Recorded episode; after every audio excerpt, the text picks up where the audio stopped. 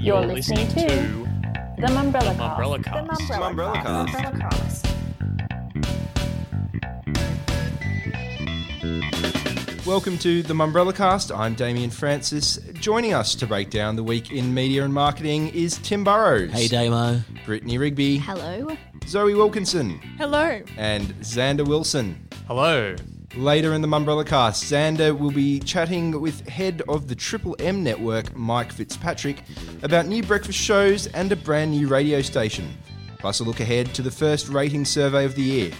But first, it's been a week of chief executive appointments. Nine names Stan's Mike Sneesby as CEO, and multiple appointments at Adland at UM, Ogilvy, Leo Burnett, and Havas. Hugh Mark's successor as Nine CEO has been revealed to be Mike Sneesby in a media event held by Chairman Peter Costello at its headquarters in North Sydney on Wednesday. Sneesby, the CEO of Nine streaming service Stan, will take the helm in April with Marks remaining available to assist in the transition.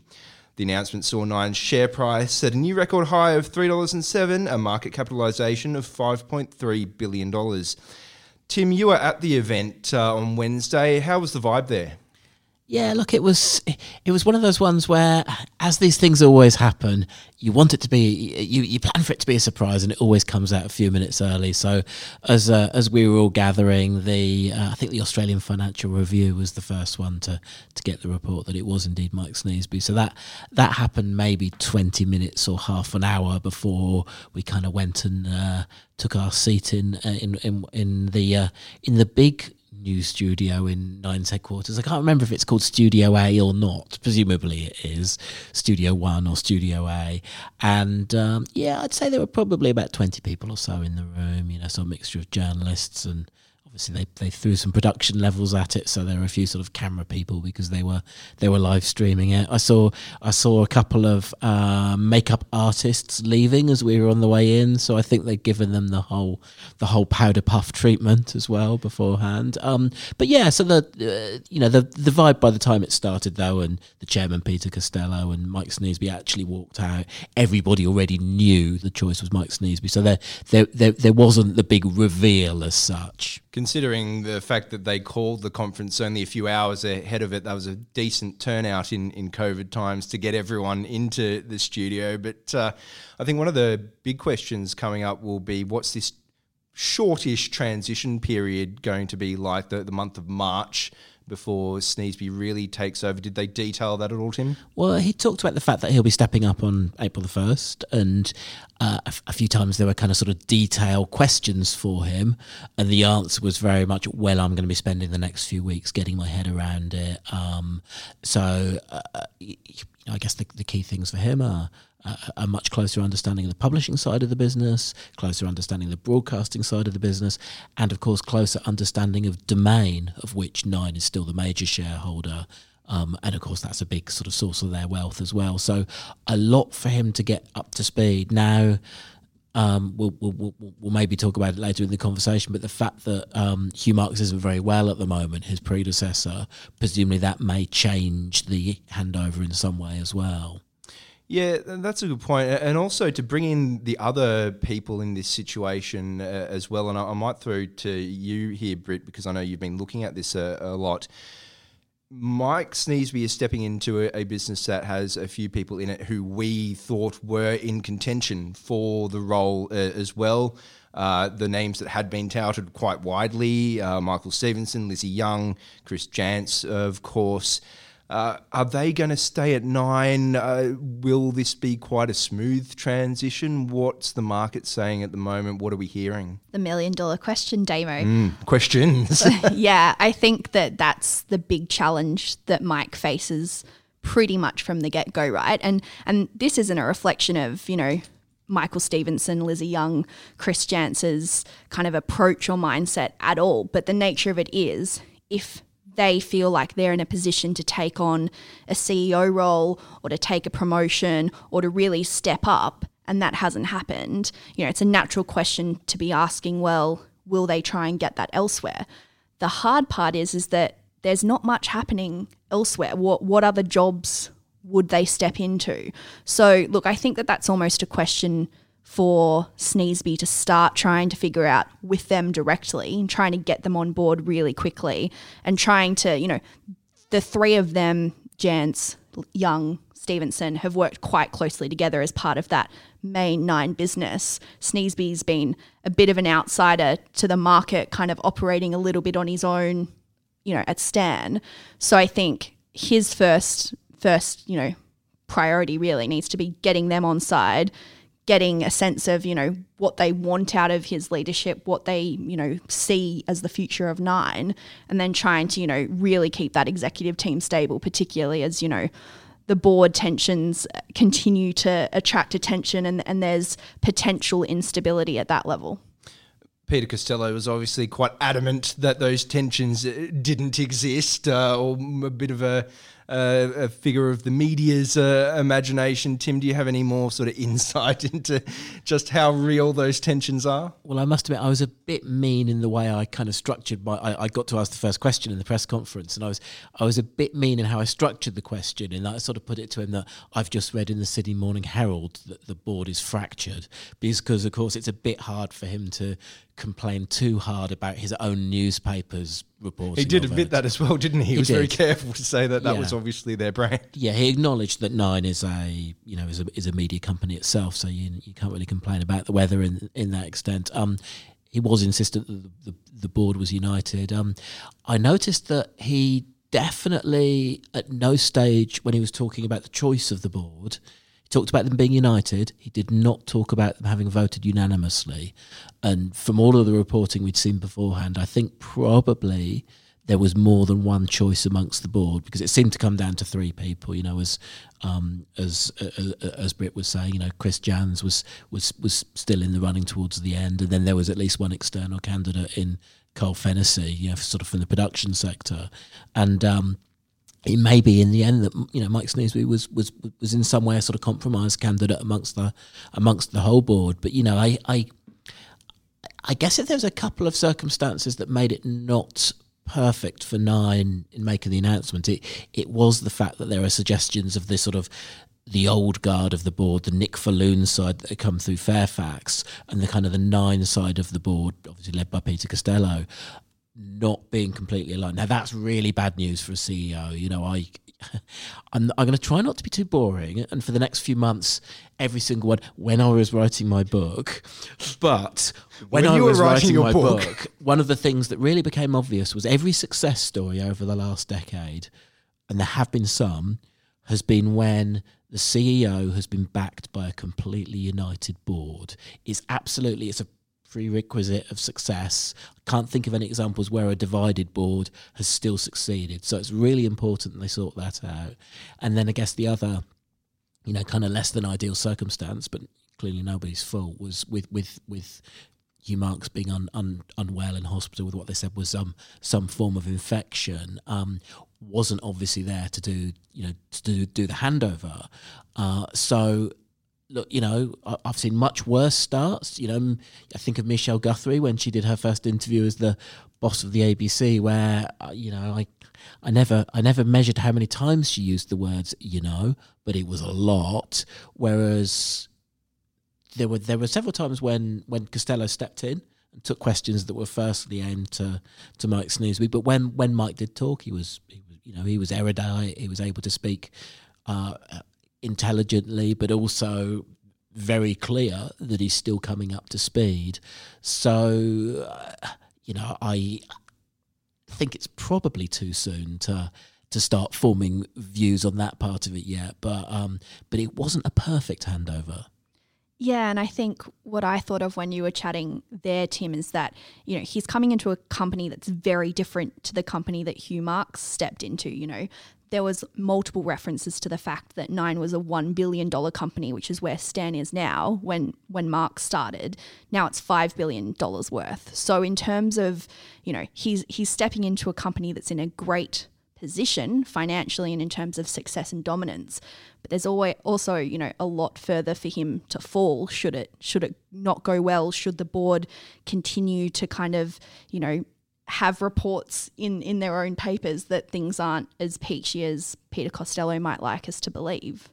Yeah, I wonder whether um, regardless of the rights and wrongs, and the fact that there was some sort of reporting of question marks about golf club membership with um, with Nick Falloon, which I think went back to his Fairfax days. It feels like pragmatically, maybe it's just going to have have to be time for him to leave the board. And it sounds like that decision uh, was mentioned yesterday uh, by Peter Costello that that decision hadn't been made of the CEO until mid last week. We were all expecting maybe it would come out around the the uh, financial uh, results, but clearly it was a, a lot closer to the wire than what it actually was. The one big question that it leaves now is who's going to be CEO of Stan, an extremely successful business in its own right. Uh, Britt, you've been exploring that a, a bit. Have you heard anything uh, about what the transition phase is now for Stan? Well, I think when Sneesby was announced yesterday, one of the first questions was, you know, will they replace him? And I think, I think Tim, it was me who asked the question. Tim, I was going to say it. You you asked the question that is he going to continue leading that that strategy, or will he find a replacement? And I very much enjoyed watching the live stream when the room erupted in laughter when you said, Well, will the new CEO have the freedom that you have had in that role? And um, all we know at this stage is that there will be a new CEO appointed. Uh, I don't know, you know, who that could be. I don't really have a good feeling about, you know, picking a name out of that key executive team that that Sneesby's got in place there. Tim, I don't know if you have any more thoughts on that. Well, look, I certainly got the impression that he felt it would probably be an internal candidate. Yeah, definitely. And, and I, I found myself thinking the other sort of general question about Stan that's going to be interesting anyway is it sprang to life as a joint venture between Fairfax and Nine, which was before the merger. But it carried on running as its own thing. And I, I think part of that was strategic because they were probably open, maybe they still are, to the idea that maybe they'd sell a 25% or 50% share potentially to one of the you know one of the kind of studios out of the US or something to to guarantee the sort of you know the, the content in the future. So i think one of the questions will be is is that still a strategic option or is it time for Stan to become a, a much greater part of the nine culture uh, so that's that's going to be fascinating, really, because you know we, we we've we've now obviously got Mike Sneesby who lives and breathes Stan running nine. So um, if it doesn't come in, then to me that's a real signal that they are still open to selling a stake in the future. Coming up next, more chief executive appointments in Adland.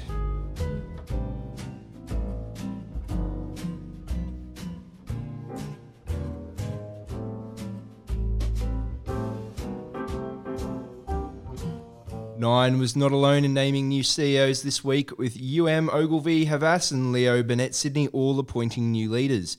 For IPG Media Brands UM, Anathea Ruys will be returning to Australia to take the top job following the announcement that Fiona Johnston would be taking an international role at the holding company in London.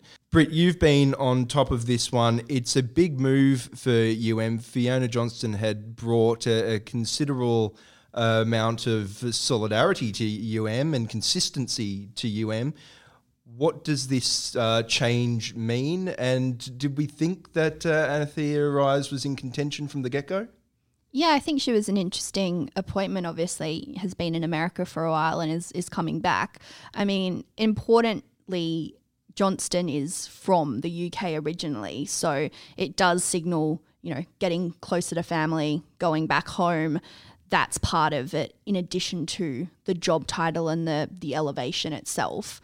I think, you know, Johnston's incredibly well respected in this market. She's done a lot for UM and that agency. I think, you know, there's still a ways to go in it being considered in the same breath as an initiative, which I think is a lot more brash and kind of market focused and and forward in terms of promoting itself.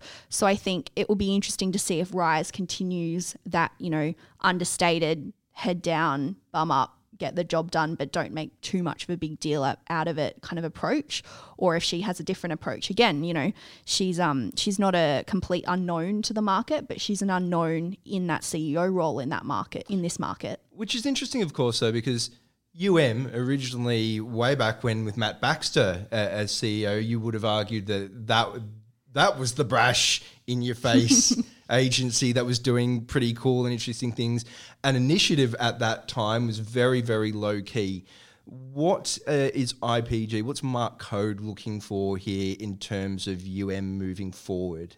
maybe you're talking about the Matt Baxter effect there because, you know, he became hopped over to initiative has this week also been promoted to chair of initiative and has stepped stepped out of that global CEO role. I think, you know, Mark Coad again someone who has gravitas, has a reputation in this market, isn't a Matt Baxter figure, isn't as outspoken as Matt Baxter, but you know, works very very closely with Lee Terry who's in that in that APAC role, they're very good friends. So I think Mark Coad's vision for this market is very similar to what Lee Terry's vision for this market is, and that's consistency and growth. I think that Initiative and UM can have slightly different reputations and slightly different offerings and, and slightly different things that come to mind when you think of each of those brands because, of course, you know, they're led by different people and they're going to have different clients and all of the rest of it. But I think that, you know, it's less about, it's less about, you know, Mark Coad's vision revolutionizing what they do and more about whether or not I think Ruys continues on from Johnston's approach or shakes things up a bit. Yeah, and I think you make a really good point mentioning some of the people who've sort of come before or contributed because, of course, I think any agency actually sort of imbues into it little parts of the culture from different people, you know. So you you go back to when you know, as Universal McCann as it was an initiative where we're kind of running their own races. And then Henry Tajer was the sort of one who put it together and became uh, IPG Media Brands chair was his title, but then became executive chair and sort of almost ran it as one before going off overseas, taking Matt Baxter with him to that role. And then, then when, you know, when Henry left the organisation in the US, by then Matt had stepped up to this um, initiative role. Um, as a side note, it's really fascinating. There's a there's a part of this story that can't be told yet because Matt won't just go off to be chairman. There's there's something bigger coming along because he's you know he's super hungry. He's super you know super talented, super thoughtful. So I wonder what the big role is that's being lined up for him. Um, certainly feels like there's there's there's there's something in the sidelines there. Uh, but yeah, but you know, then then then then locally, as you say, you know, we've got this culture which um. It's starting to look more and more like an Omnicom culture, really, because you've got Lee Terry came across. Um, you've got this slightly weird thing where they've swapped places. So, you know, when I first knew Mark Coad and Lee Terry, Mark uh, Mark was uh, Mark was Lee's boss rather than the other way around. Doesn't seem to bother them. They all have their own roles and they sort of do them. But but you know, it's kind of um, it it feels like it's kind of a slightly. Uh, I'm trying to find the right word because I don't don't want to sound negative about them, but it's a it's a it's a, it's a kinder, gentler organisation now than per, you know perhaps the sort of you know the, the in your faceness of it it's sometimes been at, at, at times with IPG. We'll move on to some of the other changes that we've seen recently and looking into WPP AUNZ, where Ogilvy Managing Director Sally Kissane was named as its new CEO, uh, and she replaces David Fox. Uh, who at the same time is going to be moving uh, to another role in the group uh, in the Middle East. Uh, Zoe, you guessed that the new CEO for Ogilvy uh, would come from within the network.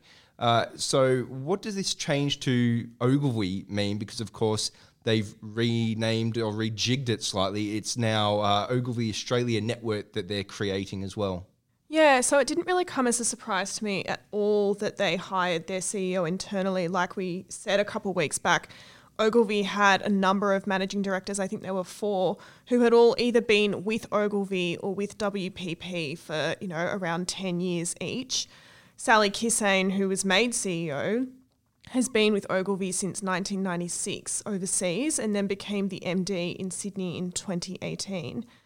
Yeah, I've had a number of people say to me fairly recently that retaining the top talent is going to be a huge issue for WPP and for CEO Jens Monsees as he continues to go through this transformation plan, making moves to bring agencies together, whether that be for a financial reason or whether it be so that the group can continue to evolve. I mean, you can look as far back at the mergers of the White Agency and Grey Group, Y&R and VML, and Wunderman and JWT.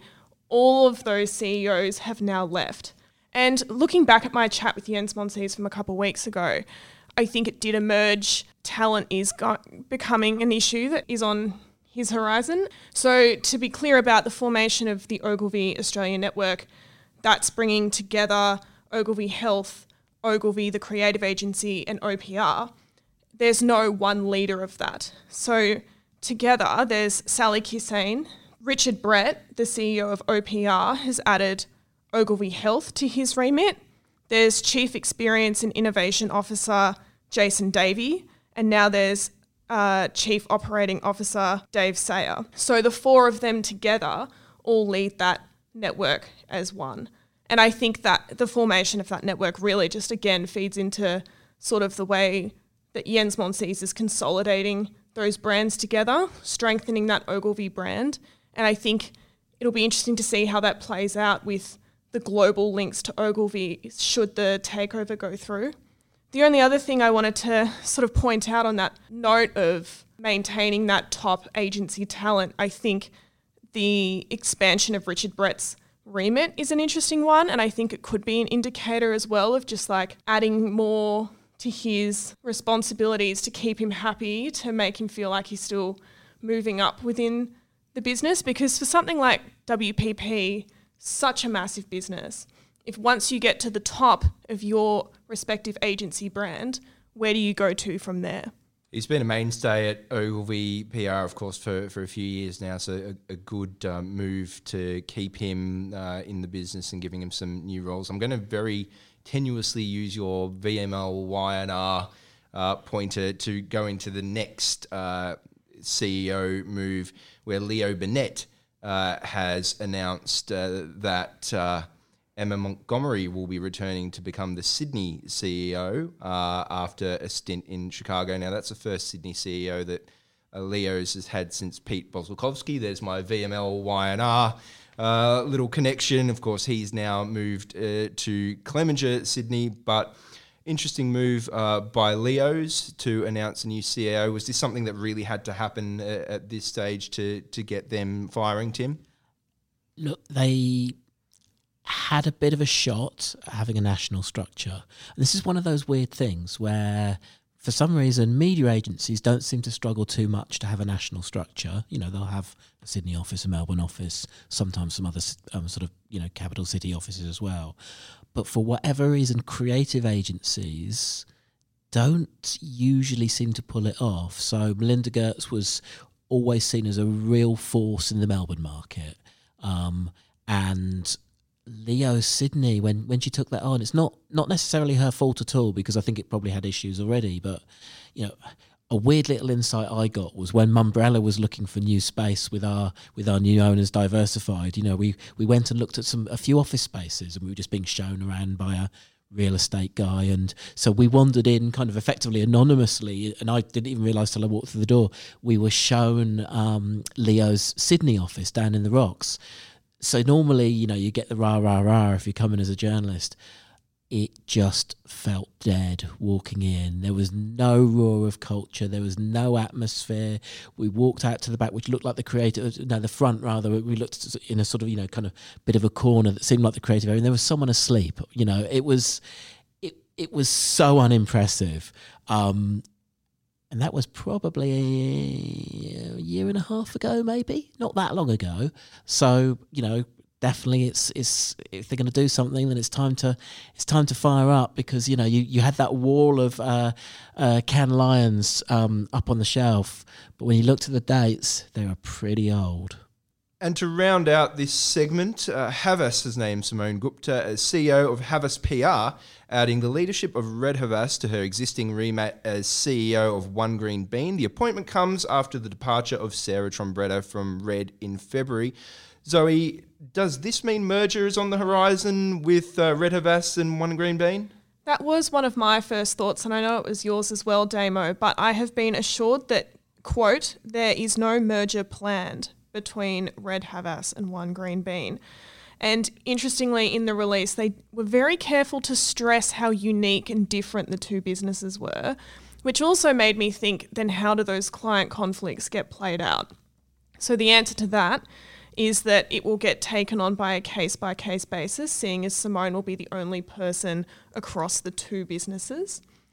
It's an interesting one because there's sort of two ways that I can see this going. Um, when Sarah resigned, they promoted Steve Fontenot from Havas Boulevard, the group's experience and production arm, to MD of Red Havas. And quickly, Simone has taken over the leadership of Red Havas on, over the top of him. And the way that the release makes it out, I do wonder whether he's getting, you know, raised up to then later become CEO of Red. Otherwise, the other way I see it going is bringing in a managing director of One Green Bean to sit on the same level as him for them to both then report into Simone. I think the one thing I'd add is that um, One Green Bean is a really great local PR brand. And once local brands end up inside multinational holding groups, in the end they die. Next up, Xander is going to chat with Triple M's Mike Fitzpatrick.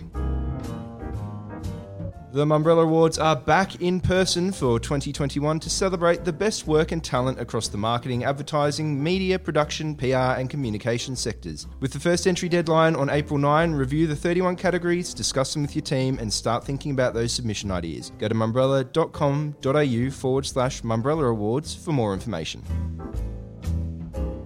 So, the start of 2021 saw several of Australia's big radio networks reach for the reset button and a whole stack of new flagship breakfast shows were launched across metro markets.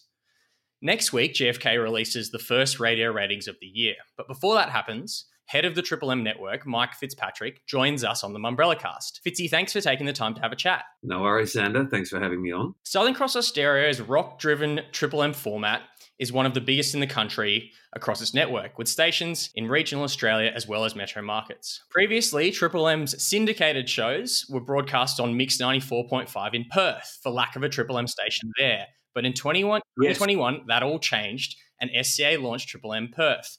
We'll get our first look at Perth's ratings performance next week for Triple M, but Fitzy, talk me through a bit of the process of launching your newest radio station. It's funny, you know, I've, I've worked at Triple M for three years, I think, this year, and uh, and I've worked at many of the the Triple M stations, but I've never, and we've changed a lot of them over from their their original brands. You know, we, we changed KO over to Triple M and 4TO over to Triple M, but I've never launched a brand new Triple M in a metro market. Um, so that was really exciting for a start to be able to, to, you know to work from the ground up and in hindsight, what we've been uh, uninhibited by is a lack of real understanding of what the brand stands for broadly in that market. You know, the, the Triple M existed briefly in, in Perth before on 96 back in the mid 90s. And it was a pop station then, and, you know, that was 20 something years ago. So really, other than Triple M football and the occasional podcast of, of our uh, East Coast shows, there hasn't really been a broader understanding of what the Triple M brand stands for. There's certainly been an awareness, but not really an understanding. So we were able to create that brand from the ground up. You know, from the first song we decided to put in the playlist to how we cast the shows, and how we talk to the audience, the, the, the type of irreverence and packaging we put on the air. So that was that was a real uh, a sense of freedom in doing that. And uh, it started with hiring the right content director. And Tim Arnold, who had, had worked on that frequency previously as the content director of Hit 92.9, had only ever been, you know, he'd worked at Fox and he'd worked at Nova and B105, but he'd never worked at a Triple M before. So I thought what Tim brought was a really fresh perspective on the brand. And true to form, he has been such uh, an amazing fresh mind on that radio station. His creativity, I think, is second to none. And so what we've got is a really unique sounding Triple M within our within our brand, you know, our brand parameters. But for some reason, that Triple M Perth just sounds so fresh and new, and it's it's the, it's the same songs and the same ideas, but for some reason, it, it's got this really nice freshness to it.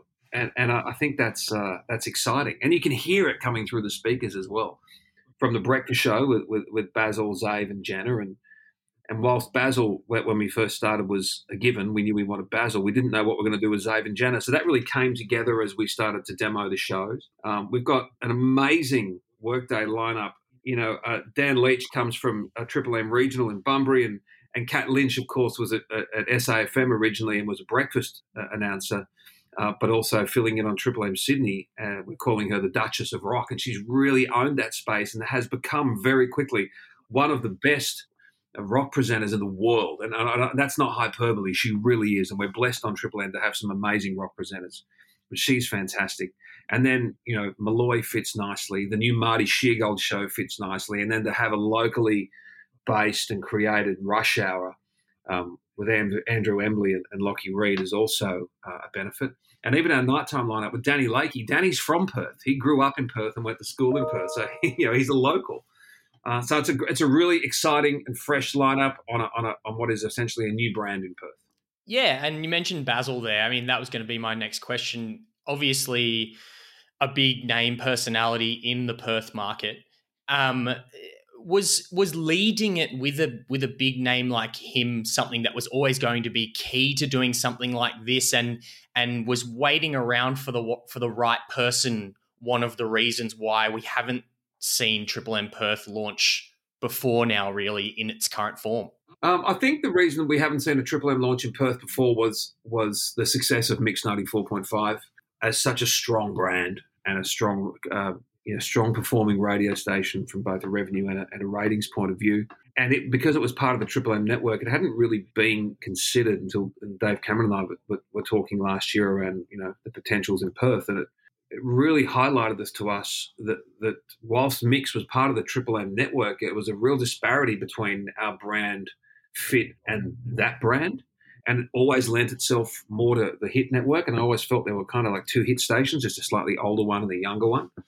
So launching Triple M with a name like Basil to answer the first part of your question was not part of the strategy initially. It was can we put a Triple M into Perth, and then and then it became how can we create a breakfast show that's going to be different from every other show.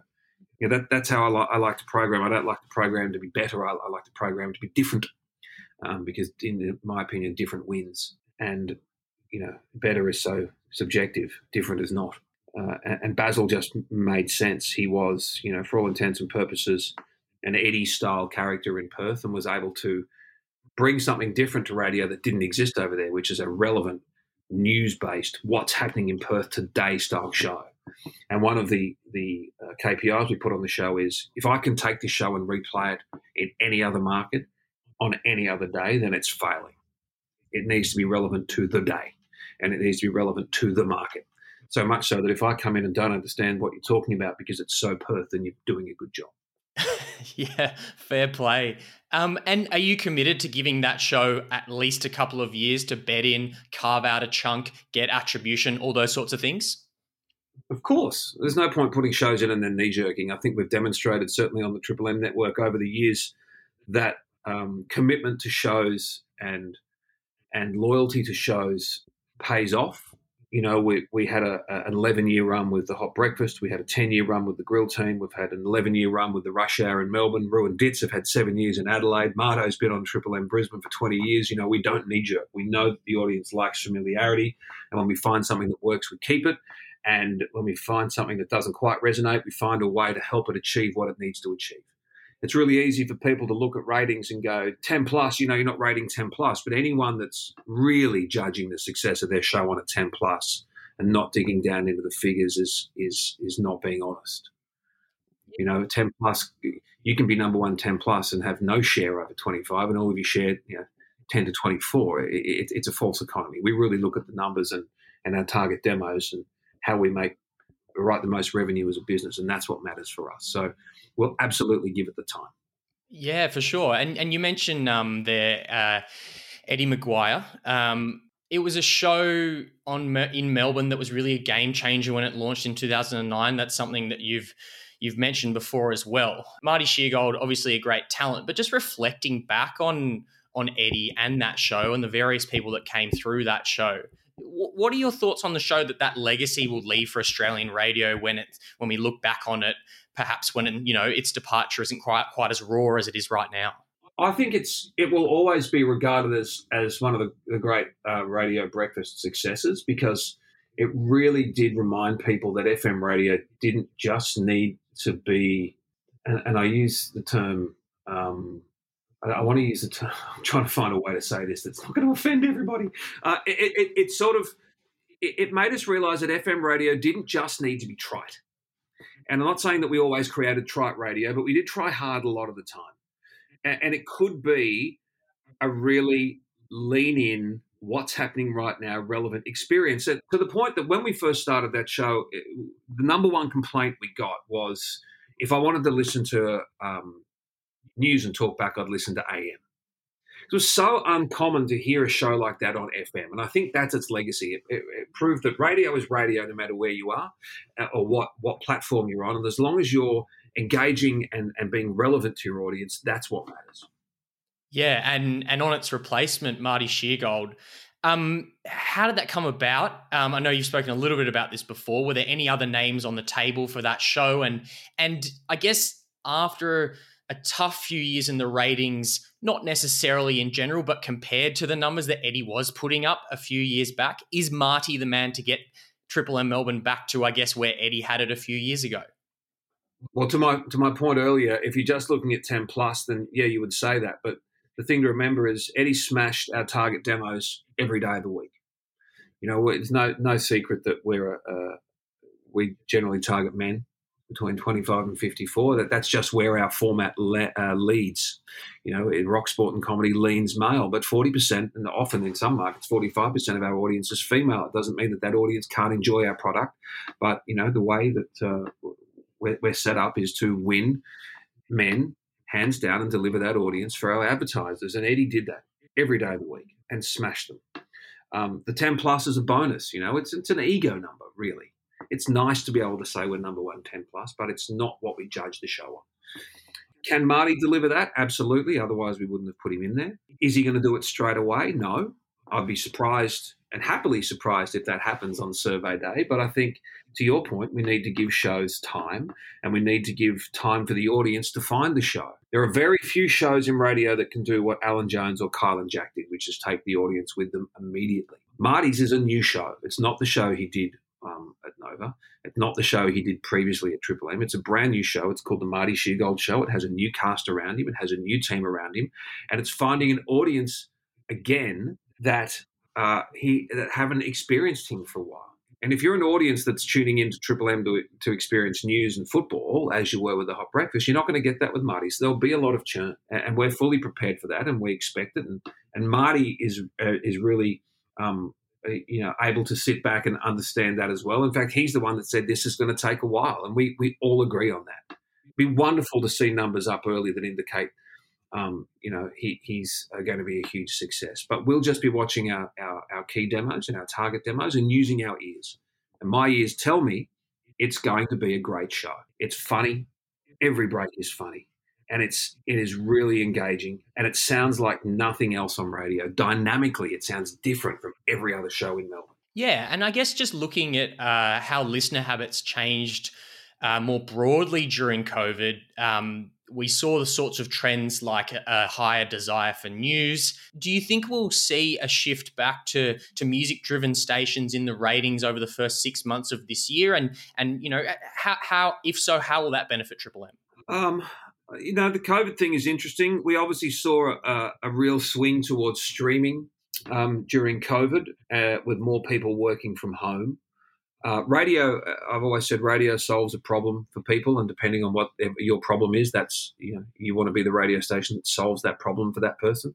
If you're a sports station, you're solving a problem for a person who wants to hear about sport nonstop.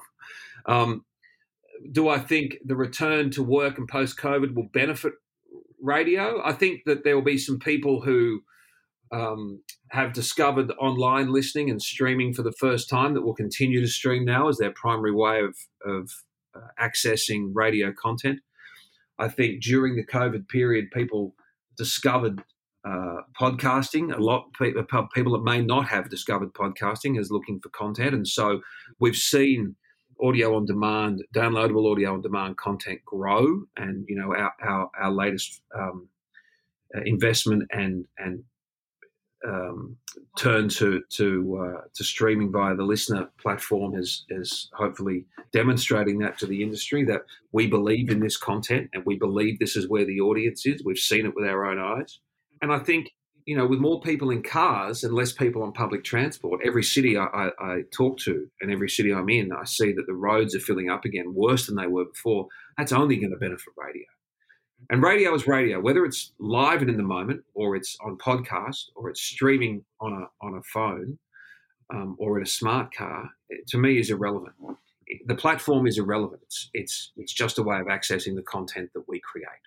And we've seen across the world consumption of audio content increase. And I can't see any reason why that would go backwards.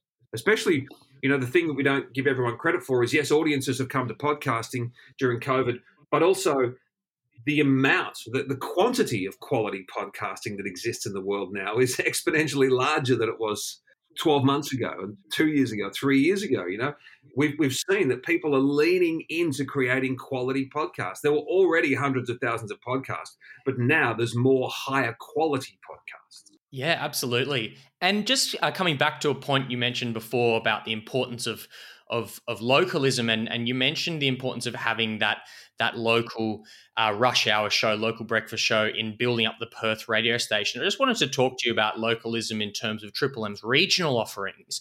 Uh, I spoke with Grant Blackley last week about uh, SCA's financial results. Um, particularly the fact that that that in the second half of, of last year there was growth in regional radio revenue, and and while he said the company won't be bringing back its hit network local breakfast shows, um, he did say that Triple M will continue to offer that. Um, can you guarantee that Triple M's breakfast shows will, will remain in, in the regional markets they're in for the foreseeable future? And and, and, and I guess what, what's the perspective from from your point of view on on the importance of of regional localism to Triple M and the brand in general? It's incredibly important, right? You know, I'm a I'm a I'm a country radio boy. I started in country radio when I was 15 years old, and I listened to country radio every night as, as growing up as a kid. Um, and I understand and appreciate the importance of those communities being able to access local information. As newspapers aggregate more and more national content and remove locally printed mastheads and move online, and TV networks move away from local news and more to national news, and and online sites uh, aren't able to deliver what's happening in their communities other than via Facebook groups. Um, it's really now more important than ever that we provide local news services and local content and access to local shows and information. Now, obviously, those that information and news is going to come through mainly in breakfast shows. Um, it's no secret that we network regional um, workdays in, in some stations, but where we're required to, in terms of, and by required, I don't mean by ACMA, I mean required to because the um, the town demands it or the community demands it. If there's a flood, if there's a cyclone, if there's local breaking news, we go local on those stations and we cover that. We have the staff there. It doesn't mean we don't do it. Um, we lean into local, and even more so with LiSTNR. You know, we're creating local minicasts and, and, and content and local news content. And it's important to us that local content be available both in a linear live fashion on FM and AM radio, as well as in an on uh, on demand platform. So we'll be continuing to create local content where we can and and while ever we have those um, the, that obligation in, in, those markets. Yeah, fantastic. And any last minute predictions for for the first ratings next week, or is that tempting fate asking you that? it's uh, it's anyone's. I don't know if I could if I could predict the future, then I probably wouldn't be sitting here talking to you.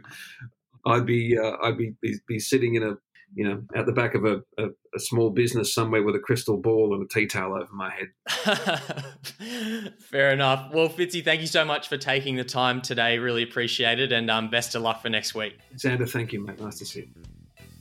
And that's it for this week. But before we go, Mumbrella 360 returns face to face this July with three venues, four streams, and the most forward thinking leaders in the Australian industry. With focus on local challenges and opportunities, hear the latest knowledge and experience the networking opportunities you need to make the most of 2021. Whether you're a brand, agency, or media owner, this is an event not to be missed. Book your early bird tickets now and save $300 at mumbrella.com.au forward slash mumbrella360. That's it for this week, though. Thanks everyone for joining me. Thanks, Damo. Thanks. Thank you.